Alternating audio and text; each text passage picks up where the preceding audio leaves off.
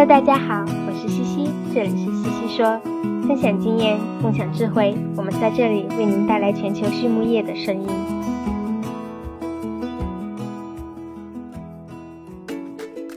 感谢西西说的合作伙伴们：美国达农威公司，值得信赖的营养与健康专家；海纳川生物，微生态制剂领跑者，利用生物科技创造崭新价值；优宝生物，三和药业。让健康养殖更简单。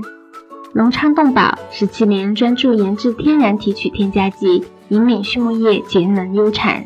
拉曼动物营养，全球顶尖的酵母和细菌微生态产品生产供应商。大地汉克三十年专注为动物提供美味与健康。脸南动宝让食品和伴侣动物不断丰富我们的生活。禾本生物专业酶制剂全球供应商，深耕生物发酵二十年。韩德全帮忙凝聚未来，凝聚更多力量，释放更多能量。优宝生物、三和药业作为全球营养产品服务商，专注打磨生物发酵、酶催化和分子微胶囊制剂技术。凭借在动物健康领域二十四年的研发积累与临床实践，和一支经验丰富的研发、技术服务和质量管理专家团队。产品与方案涵盖维生素原料与功能营养剂、饲料消化、肠道健康和健康养殖，为全球十五个国家的合作伙伴提供经济高效的产品与服务。公司参与主持的猪抗病营养技术体系创建与应用，荣获国家科学技术进步奖二等奖。优宝生物、三和药业，让健康养殖更简单。Hello, I'm Laura Greiner, your host for today's Swine It podcast. Today I have with me Guilherme Rosa from the University of Wisconsin with me today. Guilherme, how are you today? Good. Thank you very much for the invitation, Laura. Good, good. I'm glad you're doing well today. Guilherme is a professor at the uh, University of Wisconsin in Madison currently. And I would appreciate it if you could give our audience a little bit more information about yourself. Well, thank you again for the invitation. It's, it's, it's an honor for me to be here speaking with the, your audience. So, uh, I'm originally from Brazil and I have a BS uh, in, in animal science. And I, during my, my undergrad, I got interested in research. So I, I did a master's in animal breeding and genetics. So I was very much interested in, in animal breeding and quantitative genetics at that time.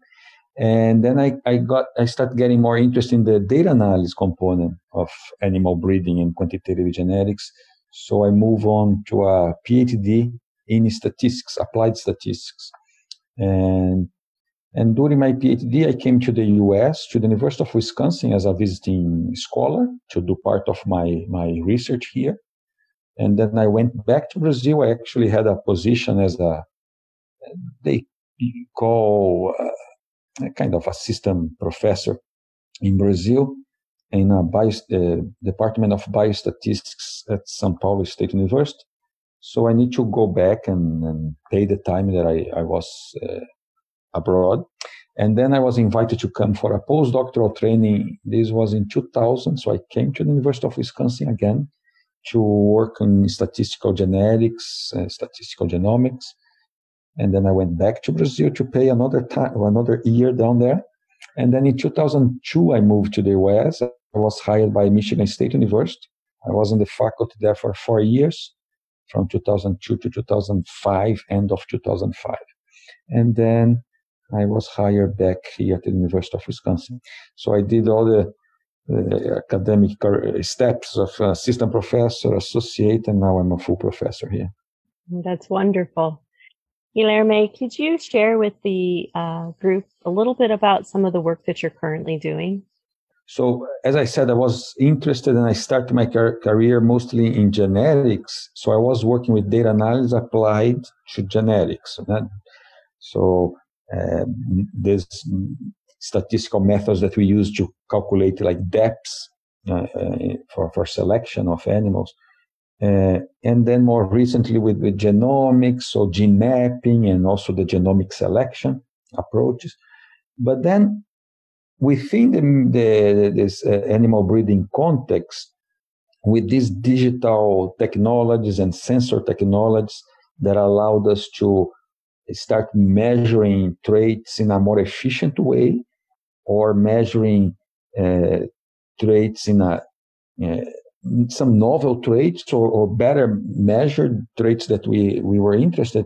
So what they call the high throughput phenotyping approach. So that's a transition that I, I, I had from the traditional animal breeding research that I used to do and work with companies as well towards more this uh, kind of sensor technology. So I was first interested in high throughput phenotyping, but then I got into this uh, uh, topic that people call like precision livestock management or precision livestock uh, farming. So that's where I'm working now. So still focus on data analysis, computational approaches for you to analyze massive amounts of data.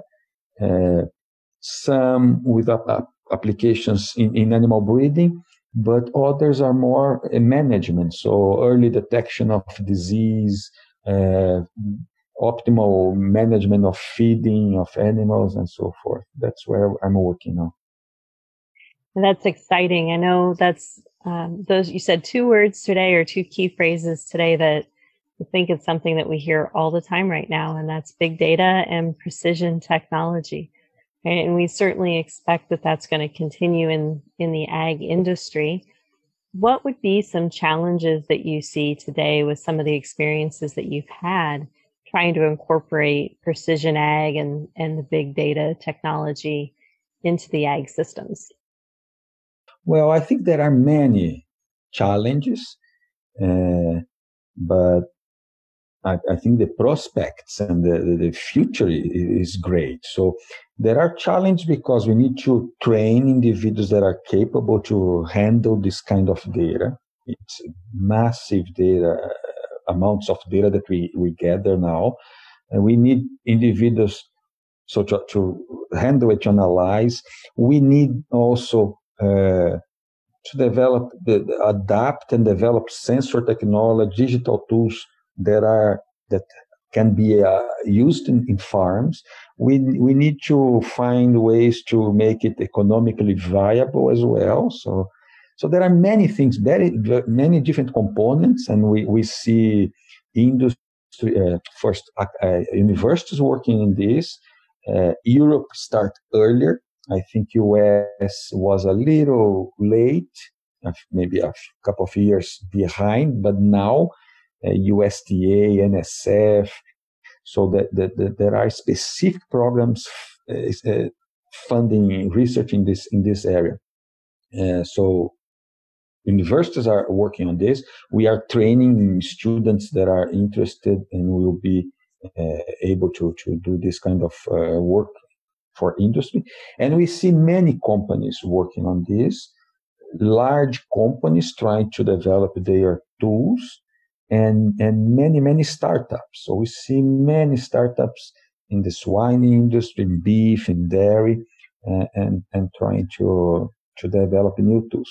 And then there is another big challenge that is uh, how to share data, how to integrate data, uh, and, and how to extract useful information from the data, respecting privacy of the, the, the farmer, for example, uh, respecting ownership of data. So it's another challenge that we, we have, and that's uh, another topic that we, that we have a lot of discussions between individuals in universities, in, in, in, in funding agencies, and industry. Yeah, for sure. Those are definitely challenges. I think when we, I think most of us understand precision technology. I think we've heard that enough. We know it's it's being exact, whether it's using the cameras to identify a sick animal or to predict growth rate and identify appropriate body weight. But when you say big data, maybe we should take a step back and, and talk about what kinds of parameters would you be collecting or, or pieces of information and what information would you get out of it? So, you know, what would be our inputs and what would be the outputs for people that maybe aren't very familiar with it?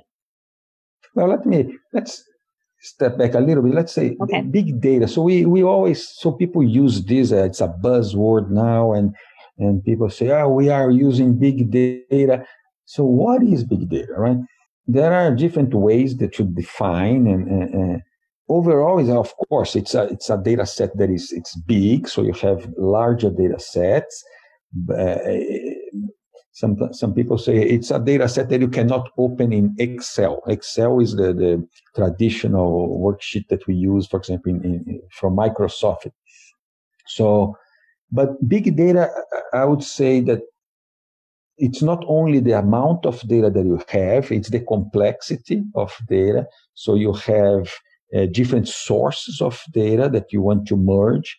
Uh, the data from different sources, they come in different structures. So you may have one source of data uh, sending you images. There is another source of image sending you uh, weather data, and another one, and it comes in come in different formats in terms of the, the data structure. So you need to bring all this together. Uh, so it, it, it is the, the different sources of data, different structures. You may have data coming in in a in a, in a in real time, like in sensor technology, or you may be getting data uh, from management, uh, farm management software. So you, you collect a whole cycle of data in terms of growth, in terms of feed consumption, and then you analyze. So you have these two, two kind of analysis also. There is the historic, the historical data, so you collect data for a few years. You you want to to look at the, for example, what are the key factors affecting the, the, the production system, things that you could change, for example, to to improve. So what kind of feeder, what kind of uh, what are the meals that are uh, providing better feed, uh, facilities, equipment, and so forth, weather uh, variables so this is very important, and we see that the livestock is behind what people are doing in, in, in agriculture with crop, for example. Not, eh, of course, it, the, there is a, a, extra level of complexity in, in, in, livestock, but let's say in crop, they, for example, you have companies like FBN, for example. So you have a network of farmers Uh, sending data back to the to the company, so FBN, and they mine this data. So they look at what kind of seeds the farmers use when they seed, fertilizer, irrigation, how was the weather. So once they harvest and they know, like yield, for example, they have the whole winter to analyze this data and then they make predictions and also recommendations for next year. They say you should use this kind of seed. You should seed this time of the year, and these are how you should manage in your crop. So in, in, in livestock is much more complex because we don't have this compartment like the, the, the cycles. You have this overlap and also a delay of things like you, you change the diet today, you are going to see an effect maybe uh, a few months or maybe a couple of years later, depending if you are talking about growth, finishing, or, or, reproduction of cells, for example. So it's much more complex. So that's understandable why we are behind what agriculture is doing, but that's what we are trying to accomplish. So collecting data from a group of farmers. So you have the, the, software, the farm management software collecting data from the farm, and then we combine these with satellite images, with weather data, soil information, forage, depending on the species, if it's beef, grazing beef, dairy, uh, pigs, poultry. So that's the idea to collect data uh, and mine.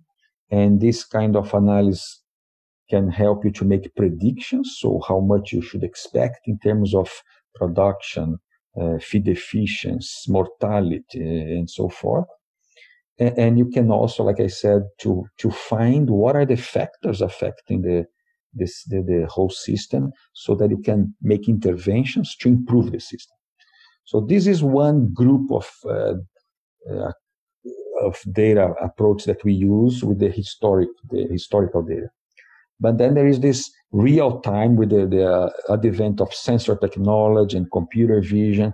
So now we have a real time management and the data comes in real time. You need to process and take decisions in real time. So you are looking at the uh, timing for like breeding time or feeding time, detection of disease, early signs of disease. So that's another different area that we still in the context of big data, uh, but different approach of uh, computer and, and, statistical approach that we use for these two groups of data sets. And they are complementary, complement, complementary, and, and, and quite often happen together. Also. And that's what I was hearing you say was all the descriptions that you were providing sounded like we were basically setting up for some modeling um, with our information, of course, on, on the one side. Um, but when I think about what happens in the swine industry, um, you know, pigs are in a barn for six months and we change the diet seven, eight times just in the natural course of, of the pig's lifetime from weaning to market. And then maybe we have a disease outbreak in there or production changes their ventilation designs. And, and so we have a lot of variables going, right? All the time in animal production. And so my question, I guess, is when we think about modeling and creating some useful pieces of information with the constant changing of production practices, we would have to have an enormous amount of data to get a predictable model. Is that correct? Am I thinking about that the right yes, way? Yes, yes. And we need always to understand that when you analyze data, well, depend on the on the on the the objective. So uh, there are three main kind of objects that we have when, when analyze data. One is to summarize the data, and, and just I mean, because if you give me a, a worksheet with uh, 3 million rows and 50,000 columns, I cannot see anything, right? Can, so you try to summarize uh, variables and look for means and variance. You, you plot those values. You look for tables to summarize. So this is the what we call descriptive analysis, right? So it's like, a, uh, so you take uh, your your bank account statement and you just look at how much you have in your account or what were the the the, the checks that were uh, that came in and came out, or you look at your 401k and you see those pie uh, plots telling you how much you have in stocks, how much you have in bonds, and so forth. This is a description. The second level is prediction. So you're trying to make predictions now. So if you go back to the, the stock market, now you are looking at graphs and trying to predict if the prices are going up or down if you're and then it helps you to take decisions because you need to decide if you're buying or if you are going to sell and, and, in livestock you, you need to take you, you want to know the price of the soybean and the corn you want to keep track of price of of of the meat and then you you make predictions. So you, there are models that help you to make predictions. And then there is another set of uh, models that we use that when you try to find what is causing what, right? So, for example, I can predict or, or realize that an animal is sick because I saw that the, the body temperature went up. So fever is a good prediction, predictor of a disease. But if you if you don't know that the fever is a consequence of the disease, is not the cause, because it, it doesn't matter if you treat the fever, that you're going to lower the body temperature, but you're not solve the problem. The, the, animal is sick. You need some antibiotics, right? So that's what happened when you have many variables, like you're mentioning. So there are confounding variables. So maybe there is one that is highly associated with whatever you are interested, like the feed efficiency or mortality, but it's not the, the cause of that, that, that, that variable that you are observing. So that's another set of uh, statistical tools that are sophisticated actually for you to try to disentangle what is causing what, what is just association, spurious association, and so forth. So there are these three, these three kind of uh, uh, groups of models. Mm-hmm. Mm-hmm. Yeah, and I think so much of what we do today when we think about data collection, it's all retrospective, right? Because unless we're in a barn and we're weighing the animals or have a way to record feed, it's retrospective. This yes. is what happened at the end. Um, yeah. And we also think about the data.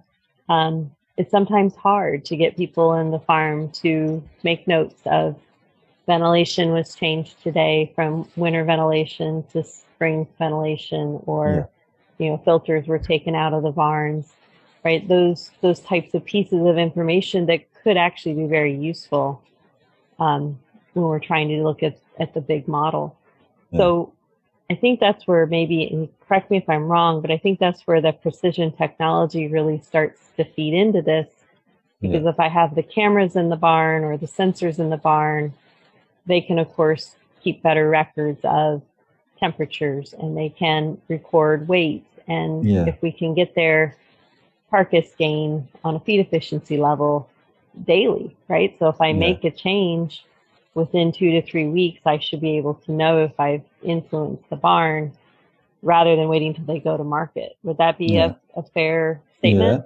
Yeah, yeah, exactly.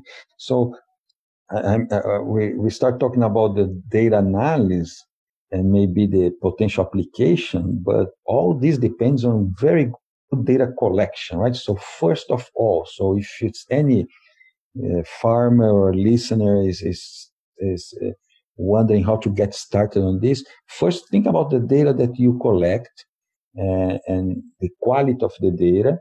And then once you start analyzing the data, you may realize that there are some key in information that you need to start collecting that you are not. So we had a, a data analysis that we performed with one big company, one big producer in, in Iowa, where we had some characterization of facilities in terms of uh, ventilation, size, the density of animals, but we didn't have much. So we analyzed the data with those factors that we knew, the variables that we, we had information, but we also look for how much variation there was between farms and between barns that were not explained by those variables that we had in the model.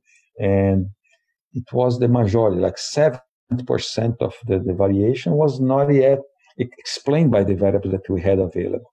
So then came the idea of running a survey to try to describe better the, the equipment and the management approach in each of the farms and, and, and barns to, to, to learn more about what is working fine, what can be improved, and so forth. Mm-hmm. Yeah, I think that's a very good point because today, when we think about a barn, we record um, medications, right? Which which animal? It might not even be specific on our sheets as to animal, but maybe a pen, right? How many animals within this pen did I treat and what medications? Um, whether it's on our electronic ventilation controller or we write it on a piece of paper, we write the high and the low temperature. Um, we write some daily observations down. And, and that's really about it, right? And, mm. and so I think that's a very good.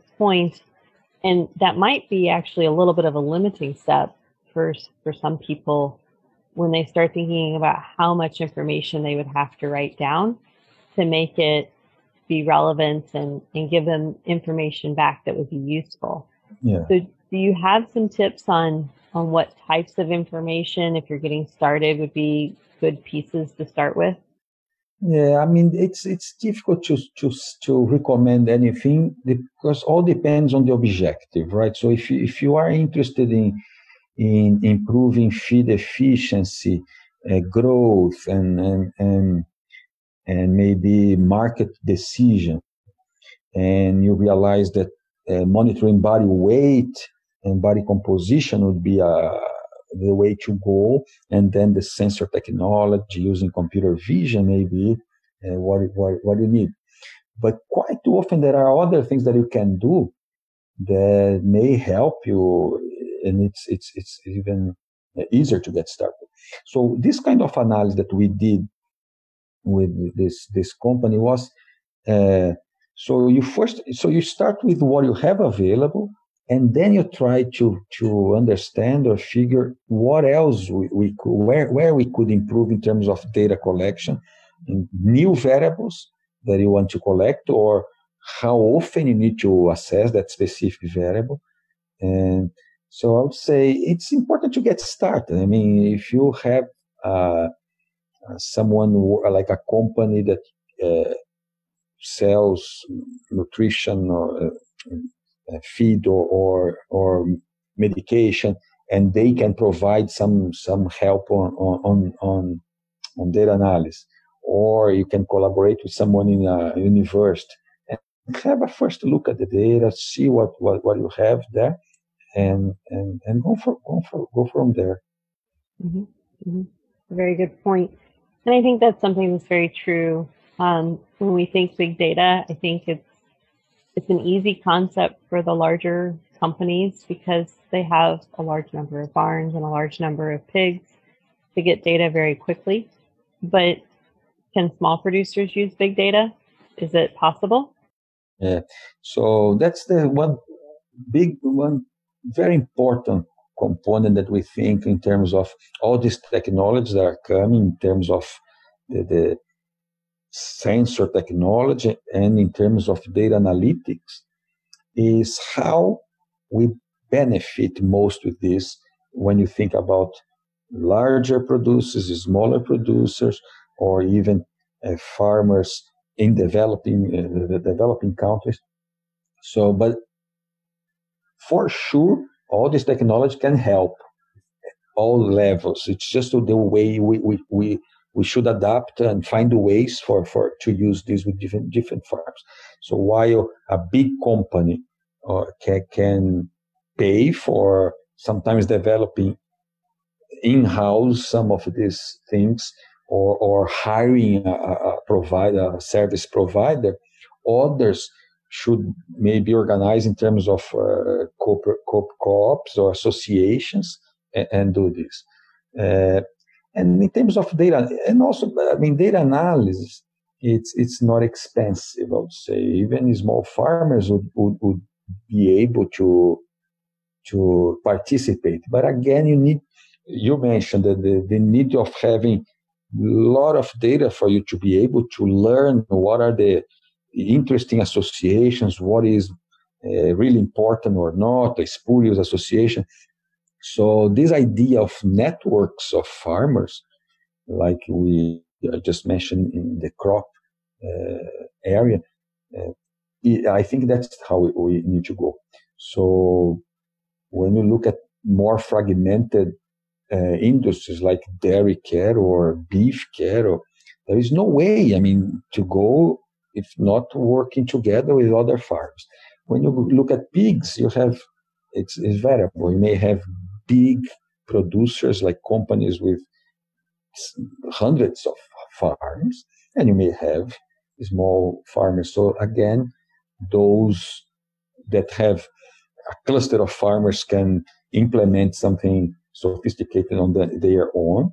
Uh, some other smaller farmers may need to get together or have a, a service provider that helps this building this network where people send in data and get information back. I think that's a very good point. So we do currently have people that maybe are in a buyer's group or a selling group. That might be a very good place to start to line those people up to start collecting their data and bringing it together. So what if we have someone today who's really excited about big data and they want to start putting their company into some type of a big data system to start getting some information back. Where's the next step? I mean, I know we talk a lot about it and there are a few groups doing it, but what's the next step for our producers? Who do they reach out to to, to start that process? Like I mentioned before, there are so many different tools, uh, some like for monitoring real time the behavior of animals, the feed management, some in terms of analyzing like historical data, like I said, the retrospective analysis. So depending on, on, on the interest, uh, there are some startups that you can look for, some like for, for uh, body weight monitoring in beef, in dairy, in pigs. There are some startups that you can uh, contact.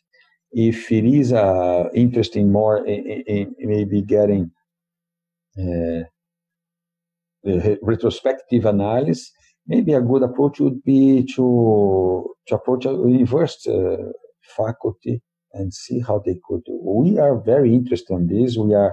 Uh, I'm working in two ways here, two, two, two components. One is more the, the research, and we look for grants from the from the, the from national funding agencies mostly, but sometimes industry as well.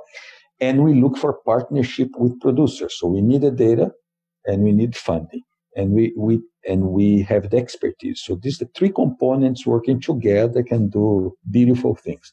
And the other is that we, we actually are uh, start we have a startup or we, in the computer vision area and we are developing different tools to monitor behavior to identify and keep track of animals all using images and, and feed management and, and so forth.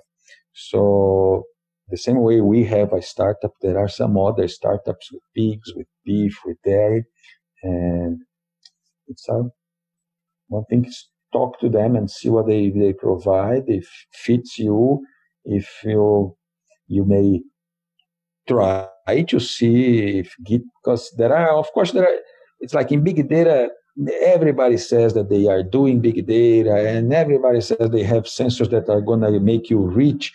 So you need farmers of course they are very much feet on ground. They want to say, okay, what is the return on investment? So whenever someone offers something to you, you start small. I mean, let me try. So install this equipment here. I'll, I'll see how it works. And if it if it looks good, then we expand. Don't jump uh, whole body directly or, or, or head down because uh, you never know. Right. Uh, I know very serious and uh, people uh, working in this, and some others that are just uh, blah blah blah. yeah, I think that's a very good point. There's certainly a lot of discussion out there of camera technology and and people interested in doing it. So definitely do your homework. From what yes, I'm hearing you say, exactly. ask the appropriate questions. Make sure it's a company that that can give you the information that you need. Even a startup company should be able to talk to you about where their core values or core goals are and make sure they line up with what with what you want your business to to have from an informational standpoint. Exactly. Good. Well, um, looks like we're kind of wrapping up on our, our little time of discussion. So, are there any uh, key takeaway points you would like our audience to have today? Very, very interesting. I'm excited with this uh, this new uh, era of uh, precision livestock farming. I think it's gonna help the whole industry because uh, cons- uh, consumers are concerned about the well-being of animals. They want to know where their food is coming from. Uh, they want to make sure that if there is, I mean, uh, the traceability, if there is any disease outbreak, we are going to get in time. So all this technology help us accomplish this. And then precision feeding, precision reproduction. There are so many applications where I see this technology helping us improve this, the efficiency of uh, production and, and, and, you decrease waste. For example, feed management. If you optimize feed management, for example, the mixing of diets and the amount of feed that you serve to animals. So you decrease the waste of feed. So contributes to the, the environmental sustainability also. So it's it's it's good. And then another component is that we see the young people quite often moving from the, the, their family farms to the cities. They don't want to stay in the farm. So I think this technology will also help keeping the young people in the farms because now they see that the, same technology that they are using in, in self-driven cars we are using to monitor animals, to identify individuals, to monitor the, the behavior and so forth. So it's computer science, it's uh, biological engineering. So there are so many. So the need will be there, and hopefully the interest from young uh, people will come as well. Mm-hmm. Yes, I think you bring up some great points. Uh, how big data and sensor technology or precision technology can, of course, improve our sustainability in agriculture across the world. Certainly, it helps provide that information to the consumer, which we didn't even talk about today. And, and I do like your point as well about keeping our, our young um, adults invested in agriculture, even if it's in a little different way than maybe what you and I might know as, as conventional ag, right? Being being there with their phones and their computers and talking facial recognition and and some of the, the really amazing technology that's there. So I think those are, are great points, Guilherme.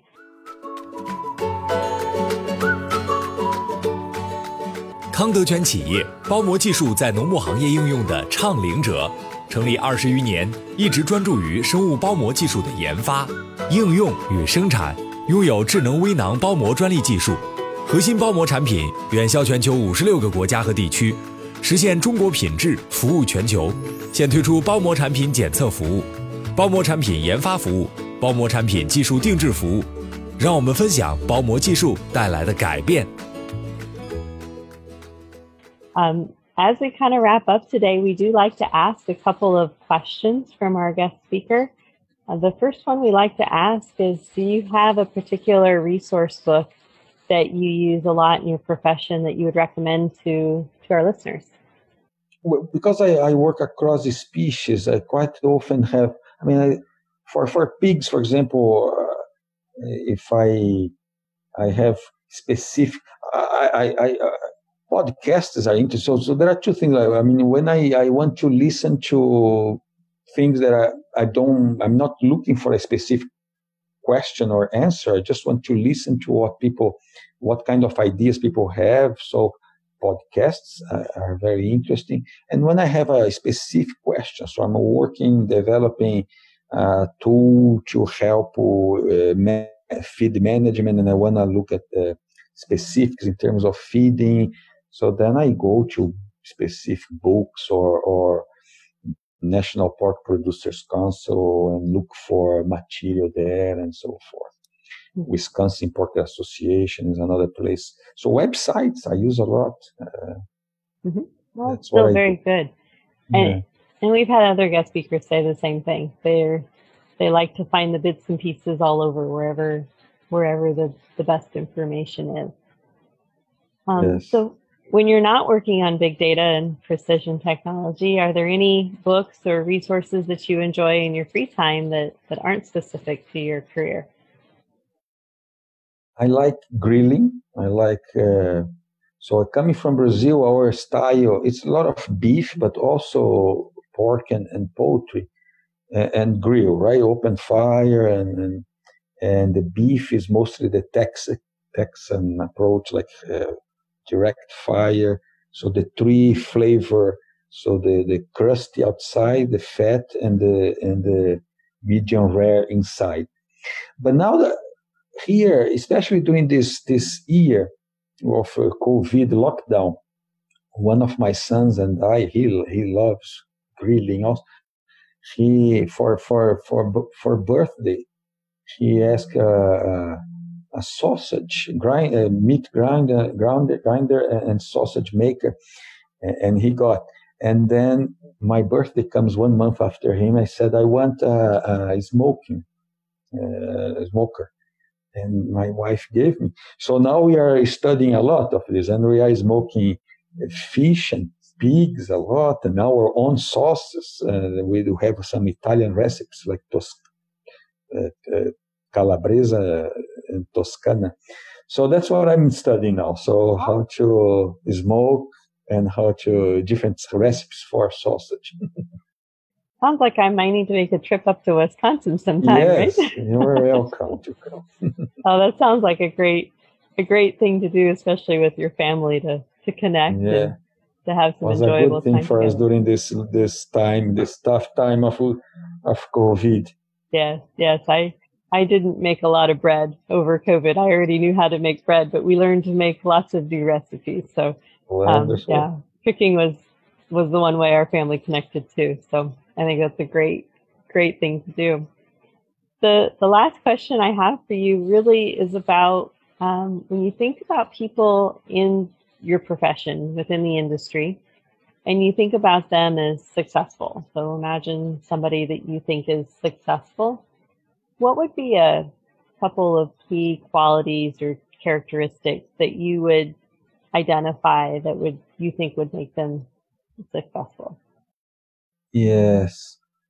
Well, we always look for people that want to accomplish, want to achieve, so the achievers, right? So you, you, you, when I recruit students or when I see friends that are successful, we always see there's individuals that want to do something different and they are, they don't wait things to happen. They, they go and chase for their dreams. But now, one thing that I see, and uh, and when you have kids, you are always looking for what is the best way to raise your kids and what you want them to know. One thing that I I believe it's it's was always important, but it's becoming more and more important is the social skills, right? Because things nowadays are so complex. I mean, uh, when you think about any kind of like precision livestock, you, you are going to have a multidisciplinary group working. It's impossible for someone to know the engineering component, the, the, the computer science component, the livestock production component, the statistical. So it's always a group of people. And, and, many things that we used to do, probably in the future, the computer will do, and the robotics uh, will do. But so what we need is people that people that know how to work together, how to take the maximum of each other. So team builders. So the social, the soft skills, I think it's it's always important, but it's going to be even more important. And one thing that I read these days is that when you look at uh, like 10 years, 10 year old and younger people, the 60% of these individuals, they are going to work on a specific job that doesn't exist today. So how you prepare someone to work on something that you don't know what's going to be? So, so I think it's very important for, for, for us when we, we raise kids is to give the, the, the basics of uh, like citizenship and social skills. And then in terms of academics, the math, the biology, the the language or the history, and then other things will come depending on what where where they land because we don't know where they are going to land. Mm-hmm. That's a very good point. It's an excellent, excellent point. I was not aware of that statistic. Sixty percent. It's more or less. I don't don't don't write down the numbers, but it's something like this: two thirds of the individuals, ten or or twelve and below, will work on things that we don't, the jobs that don't exist now. Very interesting. Yeah, that's exactly right. How do you prepare someone? So I think creating that foundation is, is always Exactly. key to success. Absolutely. well, again, for our audience today, this is Guilherme Rosa, and Guilherme is from the University of Wisconsin Madison. And uh, we do appreciate your time today. Thank you very much. Thank you very much, Laura. It was a pleasure to talk to you. Yeah, take care. Bye bye.